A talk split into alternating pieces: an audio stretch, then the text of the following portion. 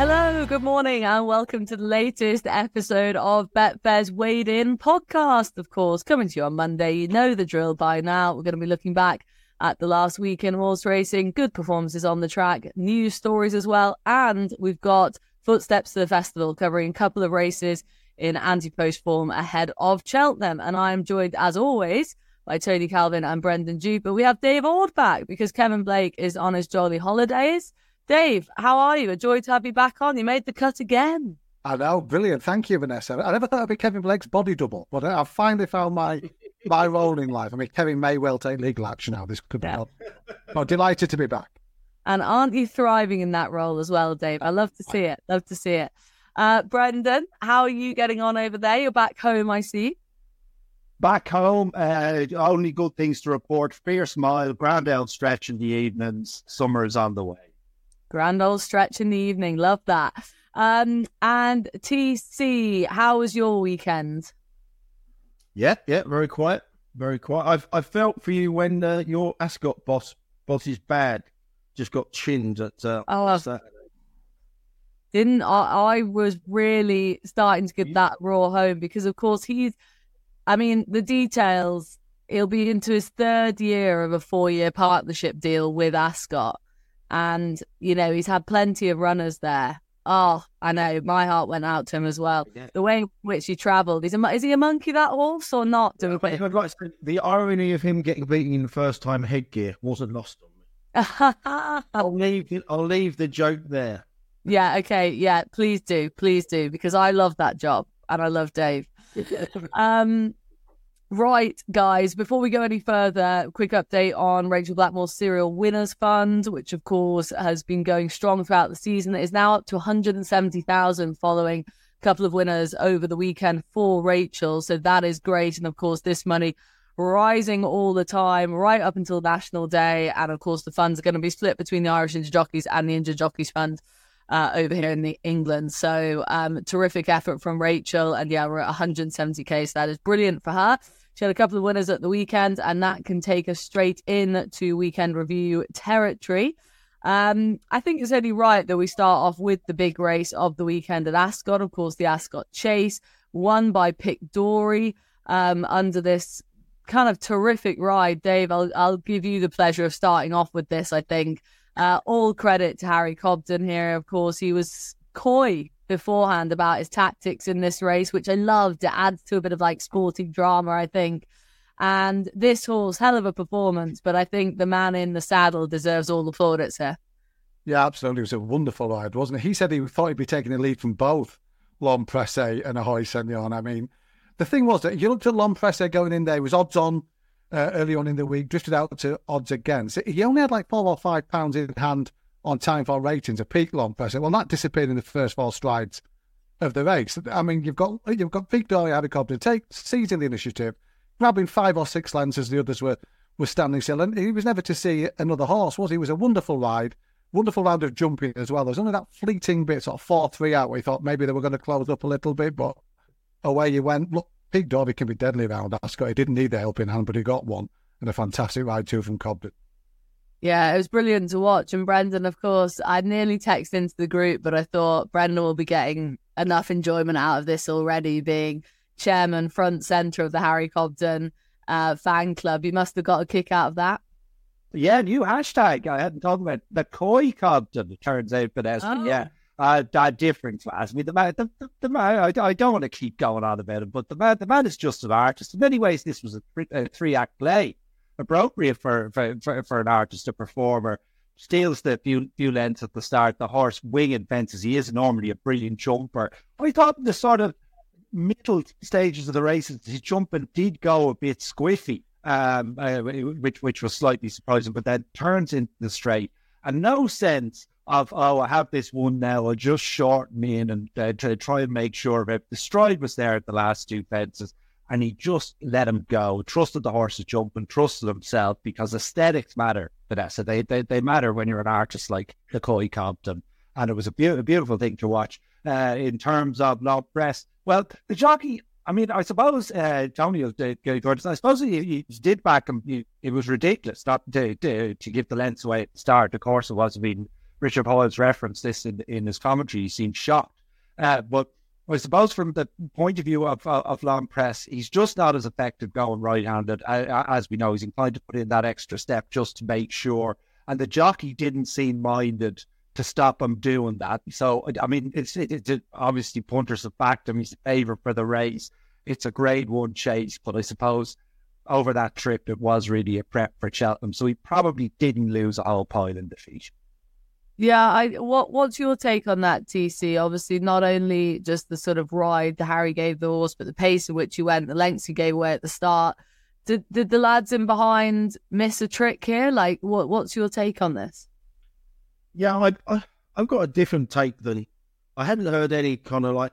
I know McCoy apparently on ITV said something about the uh, the, rise on the second or third, but I've got a bit of a problem uh, with this. And I'm, I'm not taking anything away from from from Cobden or the winner because you know they, they rode they rode an exemplary race as they were as you know as as unfolded. But yeah.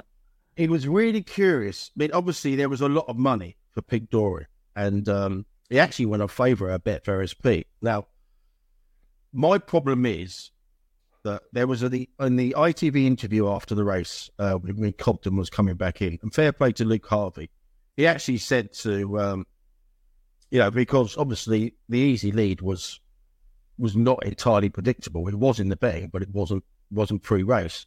No, Michael. So Luke Harvey said to Harry Cobden, "Did you expect?" that? I'll, I'll get it down here. But did you know what uh, Charlie Joyce was planning to do uh, and did you know this beforehand? Now, Cobden was a little bit coy here, but um, he actually said, when I woke up at seven o'clock, I thought I was going to take a lead from Charlie and Derek. And he said, but when I got to the track later in the morning, I sensed there wasn't a great um, deal of pace on. Now, what changed there? Presumably, he spoke to the other jockeys. I mean, I don't know but it'd be naive to think that they didn't discuss this because obviously Ahoy Senor, he's an habitual front runner. I know he was sitting second behind uh, behind uh, the Wacker previously in the Cotswold Chase, but all these other runs go from the front. Yeah. Um, Pic D'Orhy has made the running on a few occasions before, but he wasn't. I didn't have him as the leader. I had Hoy-Seigneur as the leader, and obviously L'Homme Presse stepping down the trip you'd think he was going to press the pace. So I've got, I've got, I would like the BHA to ask questions there about why, about, about, about actually how that transpired, that, you know, that change of heart. You know, you thought you're going to sit third, but when you get to the track, all of a sudden you're making the pace.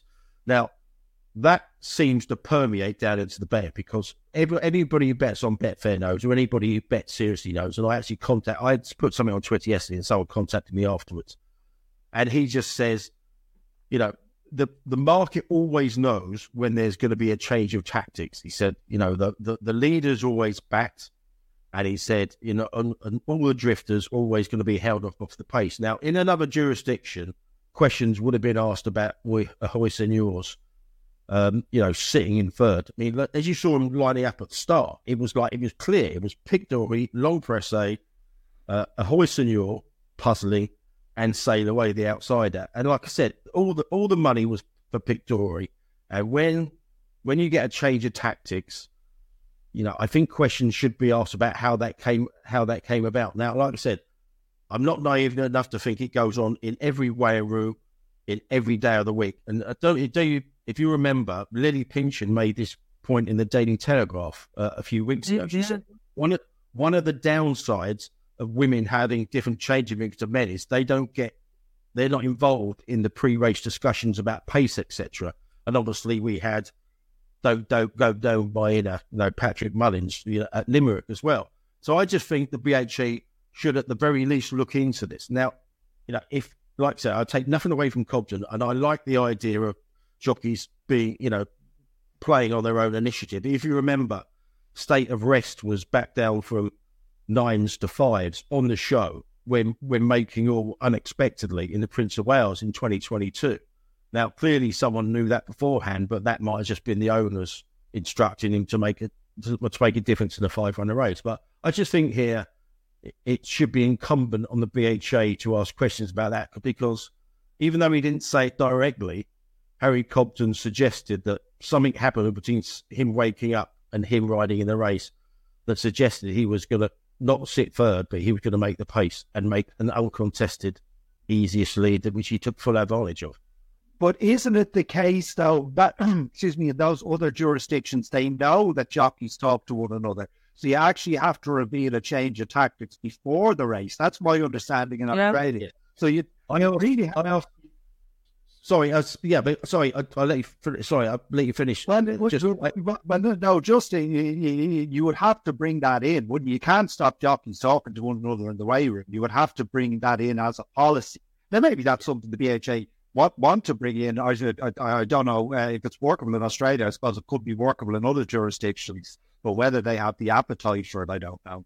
No, I got. I say I, I, I I just would like them to ask questions. Like any, like we always say about stewards' inquiries. I'd like the questions to be asked a lot more than they are, they have done because if you start asking questions, jockey might think twice. I mean, Australia. I'm not sure about Australia, but I asked someone who's well versed in Hong Kong. In Hong Kong, they have to tell you if there's a change in riding tactics, and, and this probably attributes more to Ahoy Senor's ride than it does to Pic D'Orhy's ride because Pic D'Orhy's made the running before but Ahoy Senor's never sat that far off it over over fences. Now in Hong Kong, you have to tell about a change in riding tactics, and apparently this is not only told to the uh, to the authorities, it's actually relayed to the public on course as well. So I wouldn't go that far, but I just like more questions to be asked. I thought it was unsatisfactory for the betting, presumably to know beforehand Victoria was going to make the running and like I said, the way they just lined up at the start, he was like, here's three lengths, go six lengths or eight lengths clear, and we won't get near. It was as if, and this is probably going a bit too far, but I, I, it was as if a 175 grand grade one race was used as a as, as a Cheltenham prep for the second and third, and I didn't think it was a great look for all for all. Fair play to Nicholls and Cobden and and uh, etc. for actually to actually bagging what proved to be an easy, massive pot. But that's a fair point. I didn't realise that. Look back, Pic D'Orhy is earned nearly eight hundred thousand. So there's uh, there's gold in them prep races, isn't there?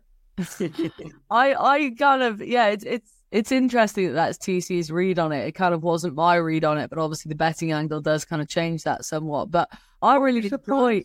Sorry, sorry, were you surprised that he drifted TC, given it's his second run back after four, uh, one run after 400 days off. It's quite quick. He's down to two and a half. It's he's going right-handed. He's not being tipped up. There's loads of people who don't pick. The drift itself didn't particularly surprise me.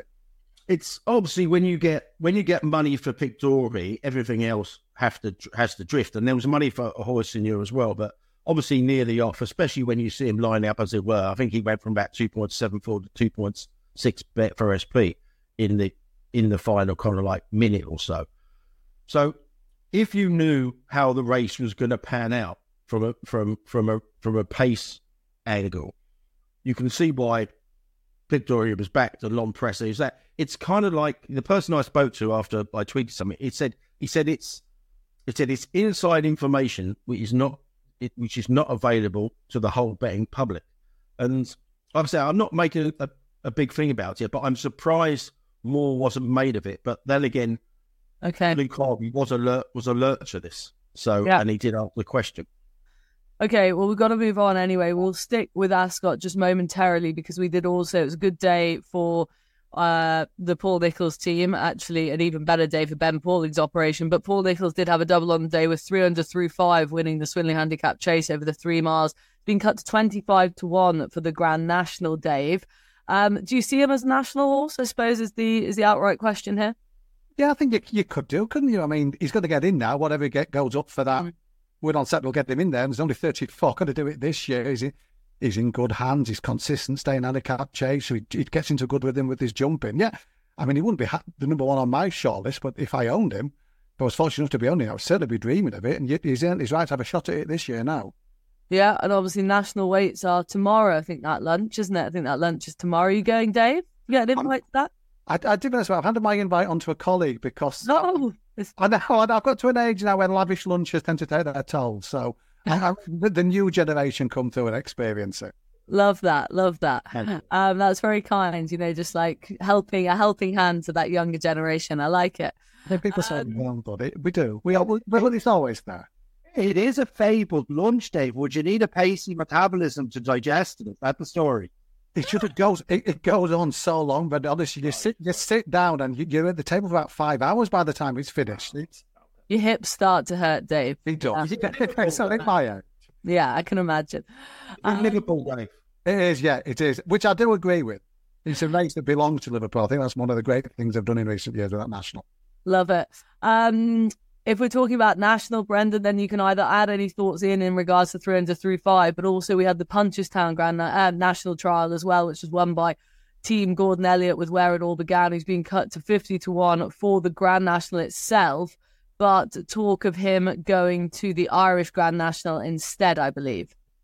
Yeah, well, he would seem more likely to get into the Irish national. I mean, this was a dour staying performance. I don't, I don't know what the handicapper is going to do. It'd be an interesting little test for for for, for, for the national weights because he was 123 there yesterday. He's beaten a very well back, potentially very well handicapped horse of Willie Mullins by 16 lengths. But the ground, I mean, it was it really was tough going there. So if I had to guess, he was of 123. I suppose he has to get eight pounds. That'd be 131 in Ireland, but it's still some leap to get him up to. I mean, what would you need to get into the national? 143, 144, something like that. So I, I, I, I he's not going to get into, into, into the national. And um, yeah, I'd imagine he'll go for the Irish national. Whether he'd be as effective on spring ground would be your question.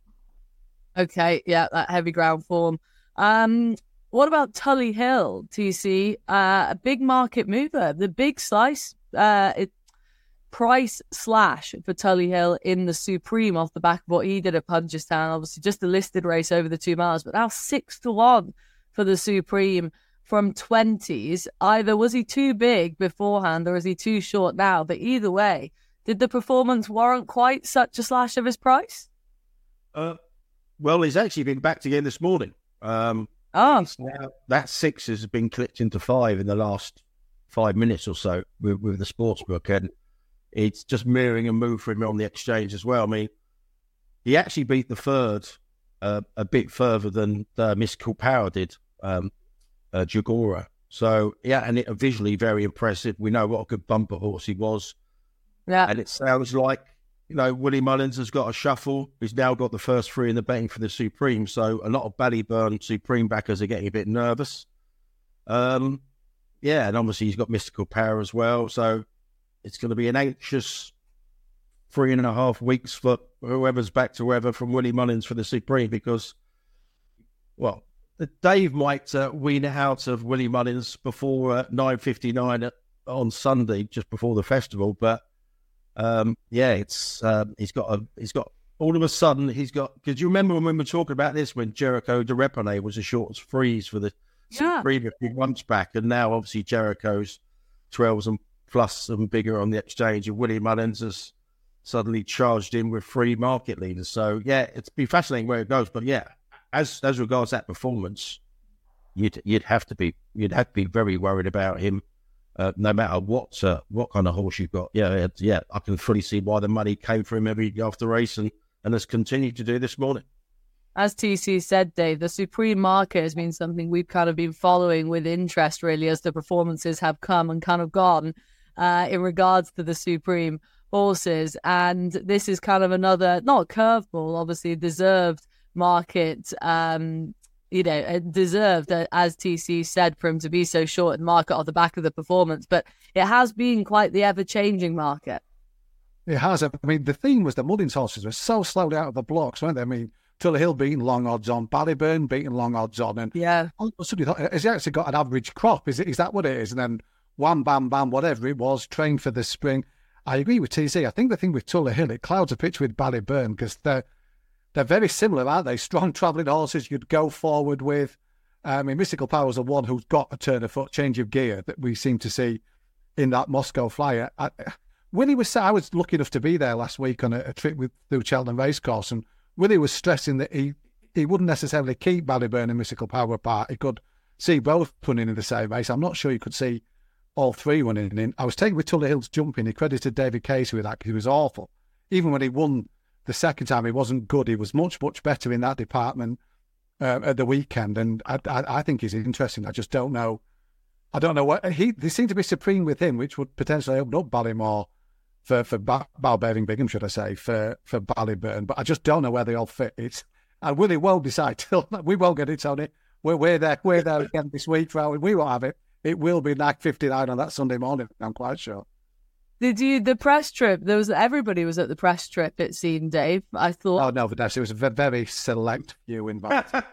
very select few. Well, do you know what's really funny as well? Is did anybody read Brough Scott's piece in the Times on Saturday? No, that. So I I was at Newcastle Saturday night, twilight meeting. Get home, and I always read the paper in bed, right? And I'm flipping through. I always go straight to the sports section. You know, quick flick through, quite tired and I had to double check I downloaded the right edition because the Times headline is Why City of Troy Might Be the Best Aidan's Ever Had. And I was like, What? And it's a full, like, two page spread article from Brough Scott, an interview with Aidan O'Brien. And A, it seems to have fallen completely under the radar. B, it was fairly interesting. But C, it was like, who told Brough to do a Guineas preview on the on like the sixteenth of April, uh, February or whatever day it was? Um, and I thought Sunday time was it? Uh, Saturday. That'd be Sunday times. He wouldn't have done it. It's different uh, Saturday. Yeah. Right, okay. The so. Times don't normally cover racing on, on Saturdays, and then they just yeah, no, it was Saturday. It was a Saturday, definitely Saturday's edition. Sorry, because I was on my way. I was, it was after Newcastle.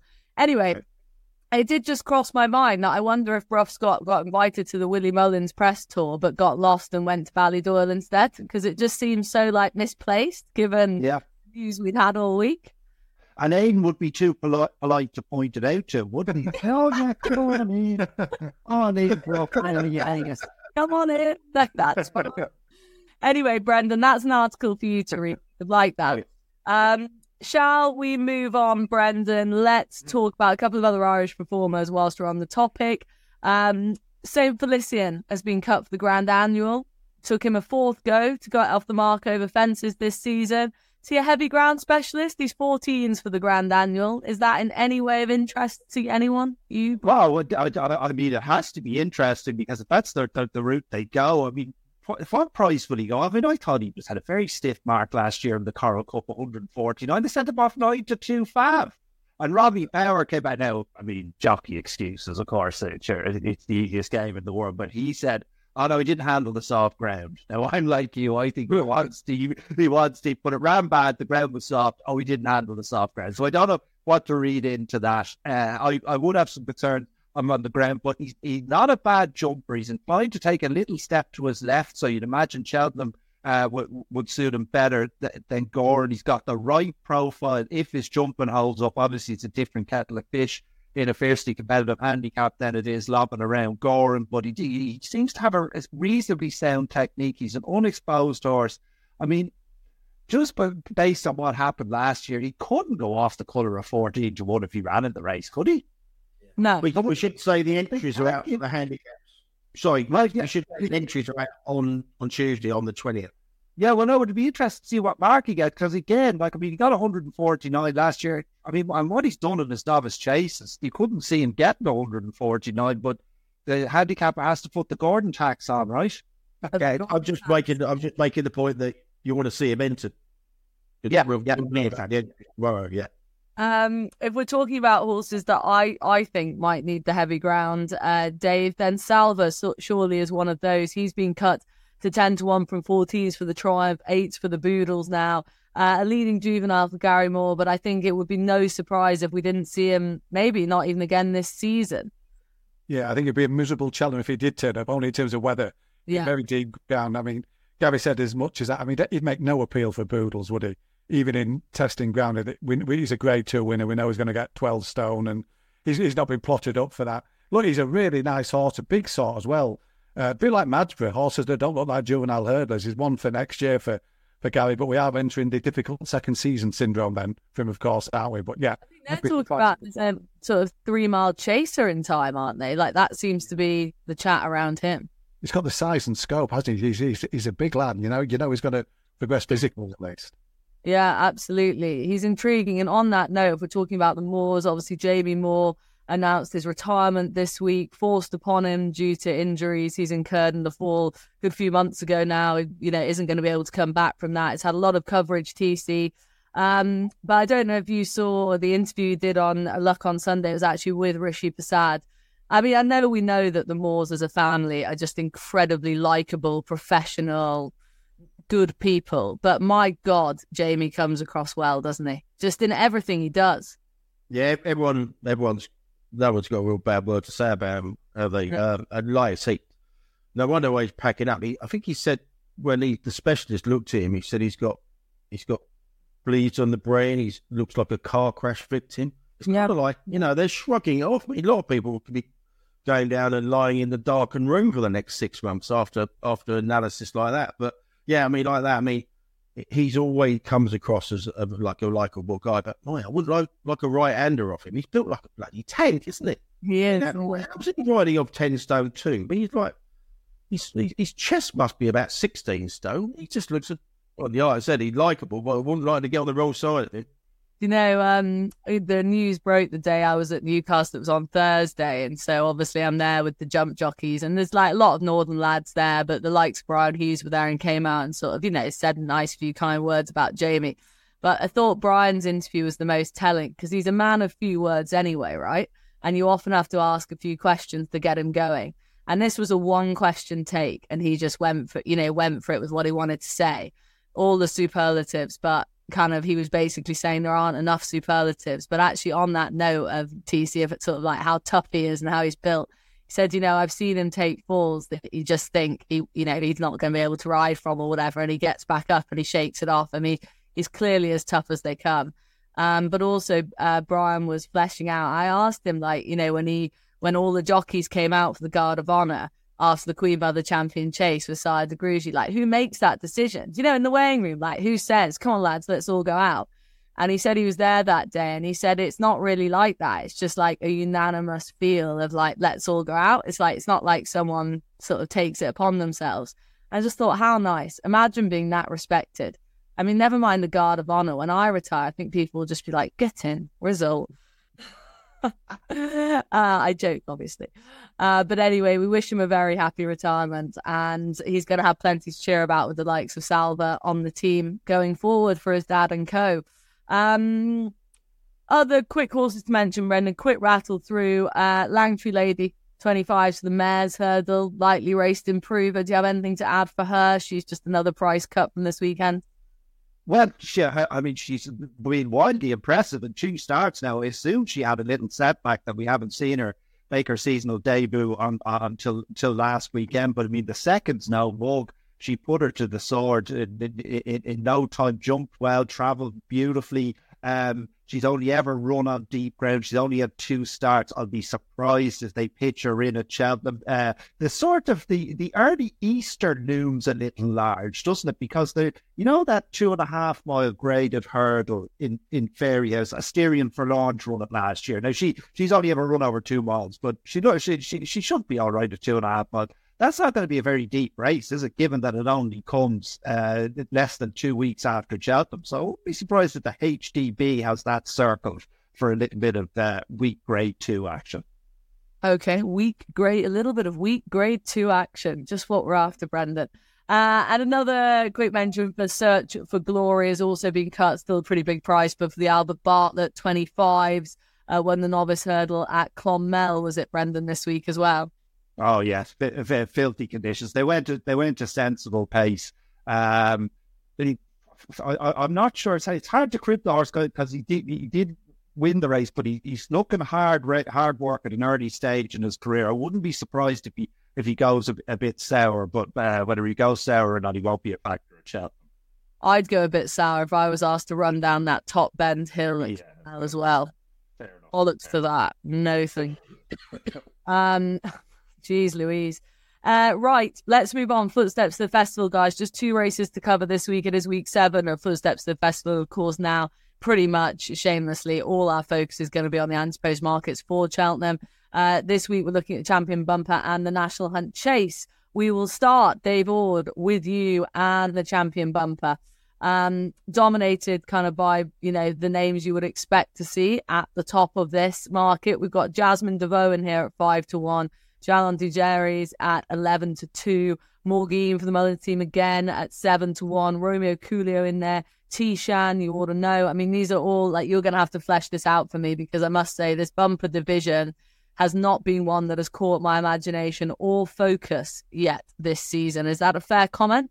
It's a very fair comment. I think it just hasn't caught fire at all, really. Again, same thing with the novice hurdlers. Mullins was so slow out the blocks. They could barely had a bumper winner full stop before Christmas. One or two sins to put themselves towards ahead of the market. But I always got the impression, the feeling was that Gordon had the the strength in depth with the sort of, um, young stock this time around. The, the bumper horses, he was the one potentially making hay before Willie clicked into top gear. But um, the one that he, and last time I was on, I'm sure we we got stuck into this horse saying that he didn't do much on on debut, etc. That Romeo Coolio is one that I keep coming back to, given the the tall home reputation and the fact. Watch the replay again. I thought he did quite well. It was a crawl. He's a stayer.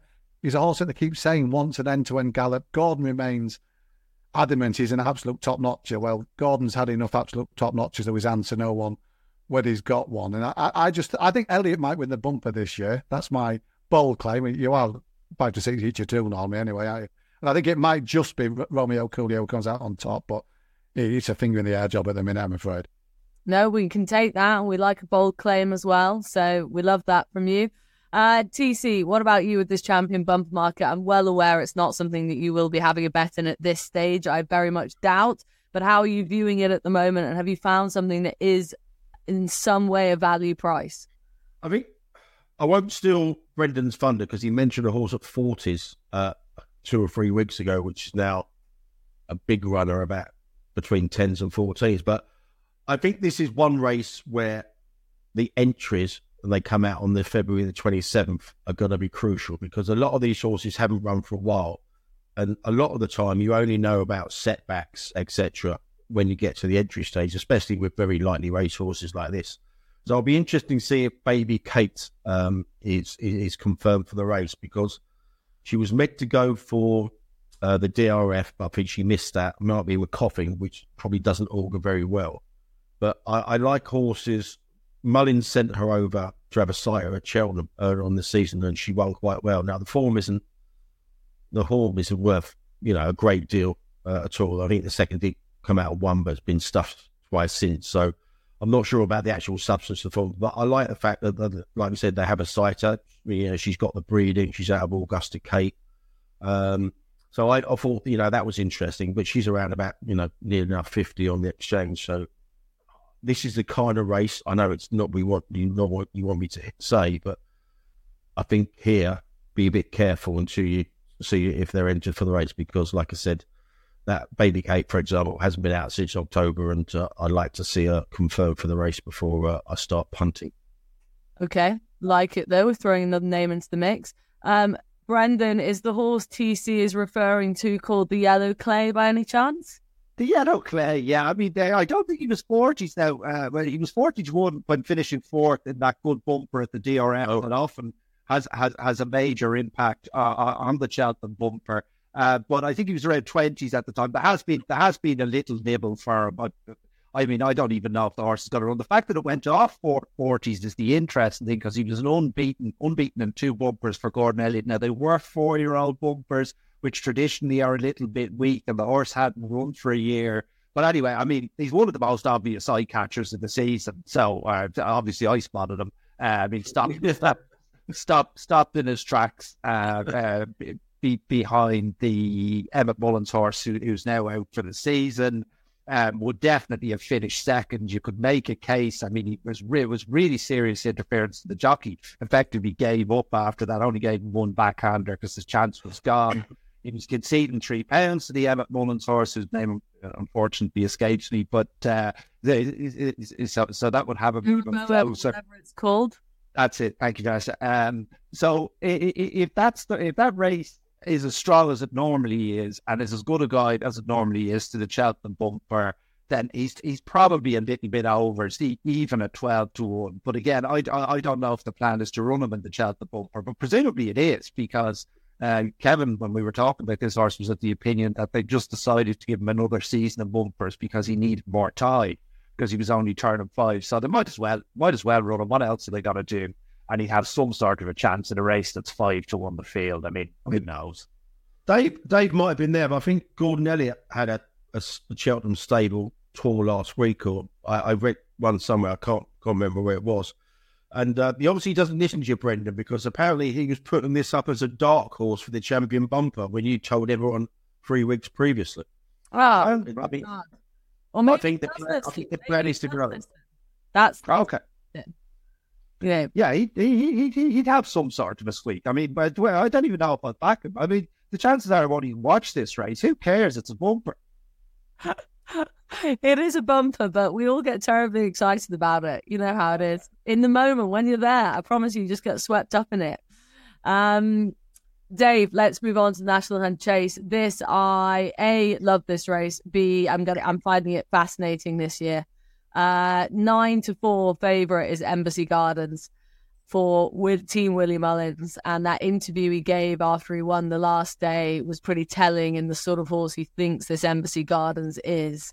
Uh, but he'll be taking on, it looks like, sort of almost certainly, Corbett's Cross for Team JP and Emmet Mullins, who I'm also a massive fan of at seven to two. Did I think this is where he's going to end up, Corbett's Cross, at the start of the season? Maybe not, but I love him and I'm intrigued for it in, in him for this race. Seven to one, Nick Rocket. Salvador Ziggy, same price. Three card brag in there. Flooring Porter, the talented individual it is, but of course somewhat wayward. Meeting of the Waters is priced up at 10 to 1 as well. Um, really interesting race this day. But where did you end up? And is your focus like mine at the top of the market versus something at a bigger price? It's very clear that Embassy Gardens is the Mullins number one, isn't it? He yeah. doesn't think he's going to run Nick Rocket. He's going to stay at home for something, which I presume might be something at Fairyhouse, etc. He's going to thin down that Mullins team. And I think the race is going to cut up a bit as well. Flooring Porter, Gavin Cromwell is definitely more than a little tempted to go Stayers Hurdle with him. We were speaking to him on Monday evening. I'd say he was leaning firmly towards a Stayers Hurdle rather than going here. Um, and Corbett's Cross, they've got to keep the wheels back on, haven't they, after what happened last time?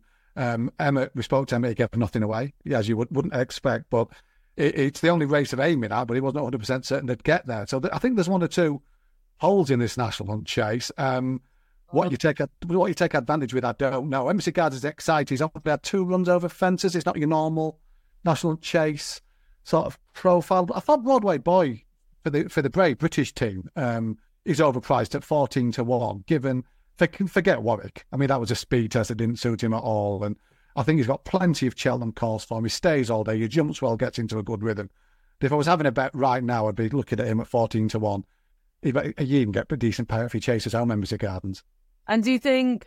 Not I, my theory with him at what last time at Warwick was obviously the track, yes, but maybe sort of one ass too far at that point in the season. Yeah, it seemed almost an unnecessary run, did he? He'd got bags of experience. A lot of others would have freshened him up and mm, waited for Cheltenham. Yeah, yeah, maybe a busy campaign took a bit of a toll. There's plenty of time to get him right now, but he was being a long way out, wasn't he? He was down the back straight for that second time. He knew it wasn't wasn't for him that day, but I'd be confident he could bounce back in this national chase. Yeah, he's too, he's too generous a horse for that to be in any way his running or a form line to take seriously, and he is so generous that you do just think that his races probably do take something out of him. But like you say, he's going to have had plenty of time to freshen up for March, so uh, he's so likable. I can totally see the angle there with that. Uh, Brendan, I'm I'm going to take a swing. You'll probably be sticking with the home team for this race, are you? Well, unfortunately, Vanessa, as you know, uh, you, are not putting your hand up to my agent for Cheltenham previews because it's just fab, fab, fab, fab, fab. What's the point in having this now? No. But I'm inclined to agree with yourself and uh, Dave, you in terms of the way Willie talks about uh, the, the Embassy Gardens. I suspect that he might be his only runner in the race. He's just there, look, Patrick, we've got this. I'm not running anything else. And you could have Nick Rocket and his other contenders slip away to the Irish National. Very valuable race. Why wouldn't you go for the Irish National? I wouldn't be shocked if Gordon had won the Irish National with Salvador Ziggy as well. So I agree with Dave that this race could cut up. I don't think Corbett's Cross, he, well, he, he's never struck me as a dour stayer. So I, I, I think this the trip is a massive worry for him. Embassy Gardens, the layers, what have they got going for them? I suppose he did blow it in the Albert Bartlett of last year, but he was much more keen over hurdles than he's showing over fences. I mean, he's setting beautifully fences, uh, jumping fences, gets into a great rhythm, putting 10 lengths into Sanders again. That, you know, he's a, he's, he's a pretty smart horse. That, that was a big run. I could see, I mean, he's nine to four. I know that, so it's ridiculous, to, I suppose, to be chipping up fast. But would it shock you if this horse went off five to four? It wouldn't shock me. No, I, I I'm not going to have too much of a go at you for that. I, I can totally see what you're getting at, and yeah, um, seems like he's very much the number one horse for Team Mullins. Uh, TC, do you have any other insight for us for this race at this stage? Yeah, I was I was kicking my heels on Saturday morning, so I, I had a good couple of hours at this race. Um, what does kicking the heels mean? kicking your heels mean I was just waiting for I was waiting for someone to come around and I had two hours spare and so basically kicking your heels means you're just killing time basically until something happens. Ah, I think so, unless it's one of your my presents. You know how I read that, and obviously we get this so wrong with my terminology. I wasn't Irish dancing. Don't worry. Yeah, I I was thinking, oh, he's like jumping for joy, Irish dancing. That's what I thought that meant. No, No. I don't do jigs. I do jugs, but not jigs. I, I, mean, I mean jugs as in pints of jig. Uh, or something. The other one. Um, yeah, uh, but yeah, so 11 of the 18 entries, we've only got 18 entries as well at this point. 11 of the 18 are, double entered. Um, so you better hope Willie Mullins doesn't talk too highly of Embassy Gardens because he might end up in the Browns. So in addition to the 11 of the 18 have got double entries, three in the race, were involved in that very, very tough and, and close finish in the three mile novice chase at Ascot on Saturday. So whether or not they will turn out again after that, and I think Ben Pauling basically said Henry's friend isn't going to take up his Cheltenham engagement, so he's one of those three: Apple Away and Kilbeg King with the other two. Um, so yeah, I think this is right for. It. I can I can see Broadway Boy, he was the one I was gravitating towards. But will they go Browns with him? Um, and the horse I came down of, in fact, I haven't backed him yet, but I will do uh, before this goes out. Um, I came down quite firmly on Salvador Ziggy. Uh, now, again, he is in the Browns, but you know, he, he, he, like I said, the horrible phrase, but he does tick every single box. Now, I grant you, he hasn't been out since going to the US in October for the Grand National Hurdle uh, over there, but obviously Gordon did the very similar thing with Galvin. He he went from October to winning this race, and it sounds like Salvador Ziggy is coming here now. If that's the case, he comes here with excellent Cheltenham form, second in the attempts. He comes here with probably his Kerry National second off 150 to Foxy Jackson. You know, he's a, he's a decent horse, ran well, uh, you know, at Cheltenham the, in the cross country nonsense afterwards. I think that Kerry National form is probably the single best piece of form in the race. And with Gordon saying last week that he's targeted this race uh, and come here fresh deliberately, uh, I think Salvador Ziggy is a very, very good bet at sevens in a race, as Brendan said, could come up, massively. And what what actually encouraged me further, I just had a look on the exchange this morning and there's been a few nibbles around from him. He's currently about 8.2, with, with more crucially, someone's looking to back him at 9, which suggests that the 7 to 1 uh, is a very fair price. So Salvador Ziggy's the best horse in the race uh, with Cheltenham form. And if Gordon's true to his word, he's going to come here and he'll come here as the best horse going into the race. Okay. Like it. All right. Different names then thrown into the mix. We can move on uh, that is a very short, re- really, footsteps of festival done. Just the two races. A uh, couple of news stories to cover from the week that was. Nothing too dramatic, thank God. But there's been a bit of, I was going to say mudslinging, bitchiness, TC. I don't really know what the right adjective is, but between the PJA chief executive Paul Struthers and the BHA, following on from um, the Curtis Wilson Ruddock case. That's the uh, apprentice jockey who has been cleared of failing to provide a urine sample drug test on the grounds of his ADHD, which is um, a disorder he, the BHA knows this jockey has. It had caused him to forget to do his test. He then offered it up. There's lots of details in and around this case, TC, and I'll throw to you here. But it's ended up with the Professional Jockeys Association, Paul Struthers, calling the situation thoroughly depressing. And the BHA biting back a little bit as well, by all accounts. It's got a little bit catty, hasn't it? Yeah, I mean, BHA calls Struthers' comments and allegations questionable and irresponsible, which coming from the BHA, who normally kind of like probably do these things behind closed doors, that's very punchy language. Um, obviously, Struthers is totally depressed in his words about how this even came to pass because uh, the jockey in question has got this uh, disorder and apparently he couldn't access his medication uh, because he had a rut with his girlfriend and he couldn't get in the house. So the BHA knew all of this and still pressed on with it. Um, so that's why Struthers is, Paul Struthers is, you know, he, he's, like I said, he's he's really kind of up, up in arms about this. And I think the background to this is, I think Paul Struthers is putting down the marker here because the PJA in recent years, stroke months, has been quite weak. And with Struthers coming back on board, I think the BHA can can expect more of this as and when the situation uh, demands and dictates. Uh, and it's like I say, the BHA have come back and said that he's irresponsible because he hasn't seen the written the written kind of like uh, you know the written findings. But uh, yeah, I mean, as as BHA uh, comments go, saying that about uh, the chief exec of the PJA is uh, is uh, quite um, quite something. Yeah, I mean, like you say, the comments are a little bit surprising from a governing body uh, on both sides, really, Dave. I think it's fair to say, and I can kind of see both sides of the coin here, as in the BHA were just following the rules, doing their job, and have come out by clearing this lad of failing to provide the urine sample.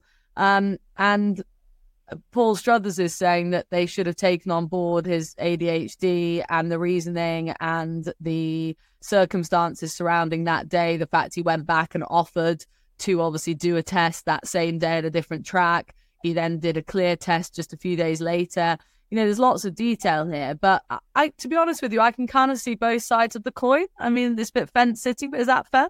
No, no, exactly what you mean. I mean, the BHA said they haven't got the written reason, so they couldn't comment. That's why they thought that they came out. I mean, like Tony it's not what you expect to see BHA spokesman saying in a, a, press release. I think there's definitely that element as well that TC mentioned there, that this is Paul Sutter showing the new PJA. We've got backbone now, we've got teeth, we're going to come out fiving for our for our members and defend them and re- react in a way that we haven't done necessarily over the last three or four years. But yeah, it, it seemed it seemed a strange battleground to be sort of drawn in, into action on this this particular case. But um, yeah, when the full written reasons come out, maybe we will get a comment from the BHA. Yeah, I mean, there might be more to come from this, but um, yeah, a little bit surprising on both sides, I think personally. Uh, yeah, well, no, well, well, no, it's just um, it's different. It's different. Like sort of reference the um, the Equalities Act. Uh, you know, I mean, this is all fine. I'm, I'm, as an employee, Vanessa, I'm a huge fan of employee legislation. It's very hard to get fired, short of shooting your employer in the face, and you would probably have grounds for appeal uh, after that. Uh, you're, you're, you're not getting fired, but you do have to bear in mind that a governing body is is responsible for trying to make sure a sporting governing body, should I say, that the sport is clean. So people come up with all sorts of excuses and they get all sorts of exemptions based on doctors' notes and what have you. So I'd be I'd be like you. I'd have some sympathy for them in this case. Yeah, yeah. Um, quick line from you, Brendan. Milton Harris is now not appealing uh, his license ban. That there was talk of him appealing, mm. and hmm. now he is not appealing uh, kind of not really surprising given the conversation we had on this pod at the time. Uh, it was hard to understand where the appeal angle would be. Is that right? Yes, perhaps he's listened to people. He he he he strikes me as a well. well he's a, I mean, he's a very unusual character. Dare I say, half of a Walter Mitty character, but um, he, he, he wouldn't strike me as someone who tests the waters or, or, or, listens to feedback, but clearly someone that he does listen to said to him, "You're a million here." So I, I, I, I, th- I think he's made the right decision. Yeah. Yeah, I think I think we can all agree with that. And of course, TC, um, it'll be interesting to see how that pans out with the chap who's got the uh, temporary license. Is it? Yeah, Tony Charlton. Yeah. Only, yeah. How, what do we do we have any details on that? Just throwing. I know that's not on the running order, but just I wouldn't have, I wouldn't have thought it had any difficulties unless he's uh yeah, but obviously we've seen any number of kind of like trainers that have been banned for a certain amount of time and that wives and etc. T- taking over. So I wouldn't have thought there'd be any problem with a transition, providing he's not a fellow Rogan. Right. Interesting. We will see how that all transpires. Final word to Maureen Mullins, who sadly passed away this week. Uh, there's been lots of nice pieces about Maureen Mullins. She was into her 90s, uh, passed away after a, a, very short illness, essentially, and obviously headed the Mullins dynasty along with her late husband, Paddy Mullins himself. And I suppose it's a real celebration, this one, Dave, because of a life well lived. I mean, what a way to live your life the way she has, you know, to have done what she's done in her life and to have produced the children and the grandchildren she has through her line and then to go out the way she did. And I think, uh, I'm sure you all read it, but Patrick Mullins did that lovely piece in the Post uh, where he just there were some great lines in there. One in particular, which I just think is so brilliant. It really made me think I should live my life more like this. She, he said, "She never said no. Do you want to go racing? Do you want to go watch horses gallop at the Curragh? Do you want lunch? Do you want to go pull donuts in the car park at Naas?" Yes was always the answer, and everything we did was always marvelous. And I just thought, what a way to live your life that. Wonderful, isn't it? Yeah, I think celebration's exactly the right word. I mean, what a life. And she was always the first one to wanting to be there for the Cheltenham Festival. I remember the COVID year, they were trying to move heaven and earth to make sure she, she could go along. The legacies there through the people, the stories, the and even the horses. I mean, Patrick's piece is wonderful, an absolutely fantastic piece of writing. And yeah, it, uh, dying at 92 after life like that is one to celebrate. And just, just the, the mark that she's made on racing in Ireland and Britain is just phenomenal. And yeah, time to celebrate the life. Yeah, and again, the final quote from that piece, again, just these are my two favorite sections, but last one to go out with. She was always elegant, never a hair out of place. She was always interested and interesting from a different era, yet moving around, entirely comfortable in this one. Just perfect, absolutely perfect. And on that note, we are going to say goodbye, boys. Thank you guys so much, as always, Dave. It's always a pleasure to have you on. You have plenty. Uh, so thank you for stepping in. TC and Brendan, as always, a joy. Oh, why are you pulling that face, Brendan? Sorry, low sun, low sun, but ah, low sun. You're jumping those hurdles, would you? No. I just... he should he should have pulled out the podcast. So that right. Uh, on that note, guys, join us again. Obviously on Thursday, we'll be on Racing Only Better, looking ahead to the weekend's racing. But for now, thank you very much for watching. Have a good week, everyone. That was Weighed